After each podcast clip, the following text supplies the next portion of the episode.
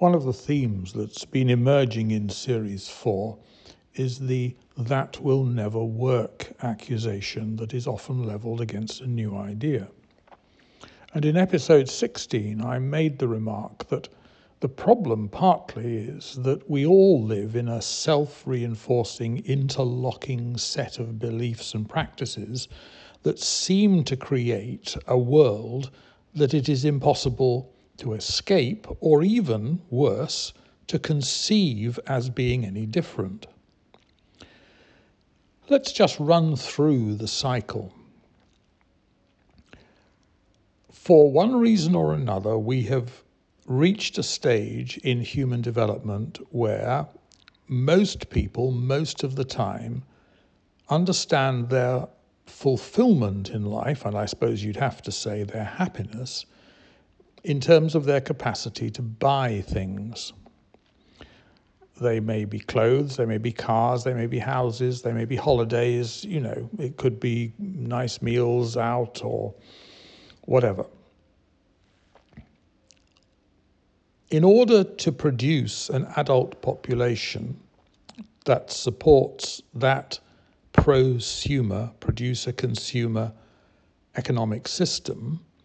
we need a certain kind of education system that prepares people for a life of a particular kind of employment.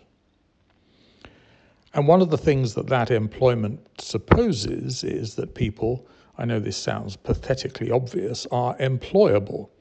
But to be employable, you need the kinds of skills that the system already thinks it needs. So your employability depends upon your skill set matching what an employer thinks his or her organization needs. And since that organization is probably involved in some aspect of the prosumer activity world, it's likely that they are therefore looking for employees who fit that prosumer employment specification. So they then put pressure on governments, who of course measure economic and gross domestic product in terms of the prosumer output of the economy, to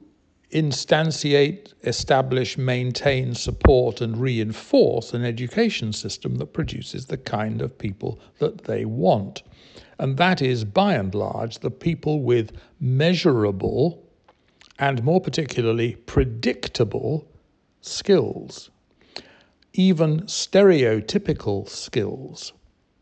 Which is why, even today, and I've been hearing this for the last 50 years, Industrialists still complain that the education system doesn't produce people who are sufficiently literate and numerate.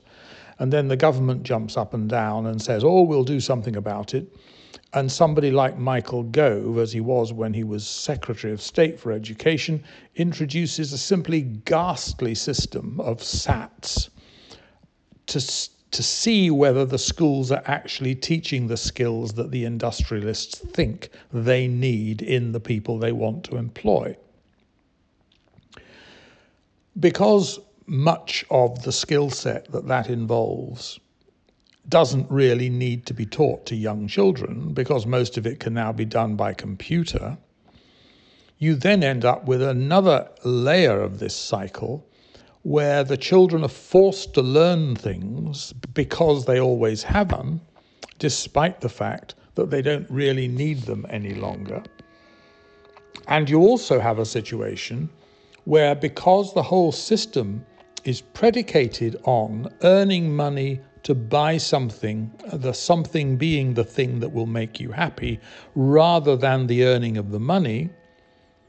rather than the employment that earns the money, that buys the thing that is supposed to make you happy, although, of course, as I've said several times, it almost certainly doesn't. You then find that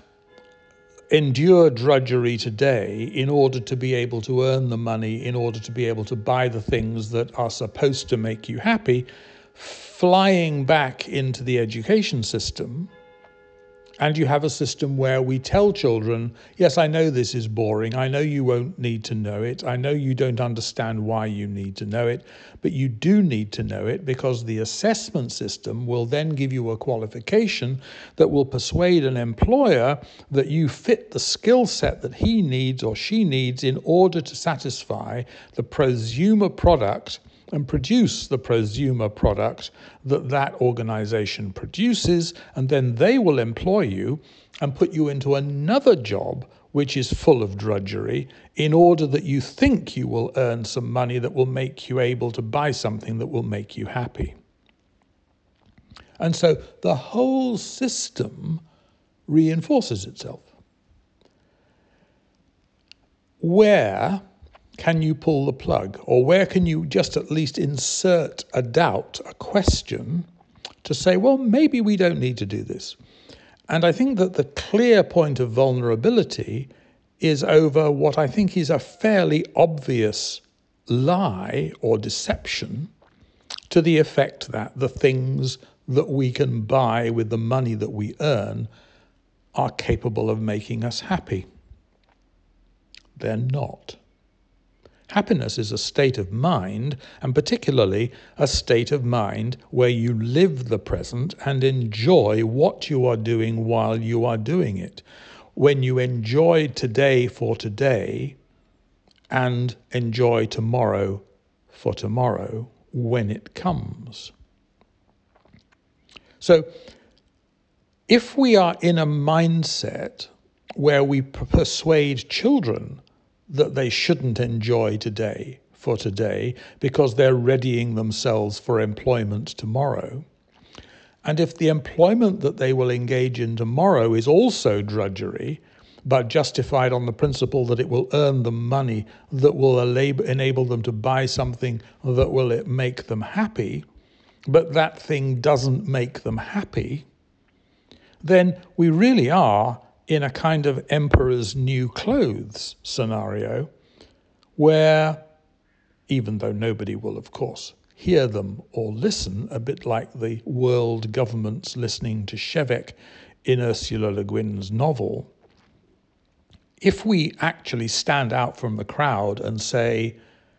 this is all fraudulent, the emperor has no clothes, the things that you are wasting your lives earning money to buy are not the means of becoming happy. You have to find ways of living your lives that are in themselves capable of being enjoyable and so making you happy, of being fulfilling and worthwhile in themselves, in the today, in the present, for the present, then the logic of that breaks the cycle but it also frees us from the treadmill of this vicious circle whereby we think that we have to teach children in ways that they don't enjoy so that they can earn qualifications to persuade to prepare them for for employment that they also won't enjoy in order to buy things that are supposed to make them happy that don't make them happy. Pull the plug on all of this nonsense and, and this is not insignificant, notice that if we do so, we will significantly reduce the totality of our economic activity. That's undeniable because we won't see ourselves in the business of buying things with the things that we earn. We will significantly reduce the totality of our economic activity, and therefore we will reduce the burden that we are placing upon the planet and the resources that we are extracting from it and squandering in order to persuade ourselves that these products will make us happy when they don't. And we will free children from the treadmill of an education that is not enjoyable in its own terms. And if we could but break that cycle and begin that process, everybody would be happier, everybody would learn to live the present, everybody would enjoy today, today, and therefore be equipped to enjoy tomorrow, tomorrow, which might usher in an age of genuine human happiness. And it would save the planet at the same time.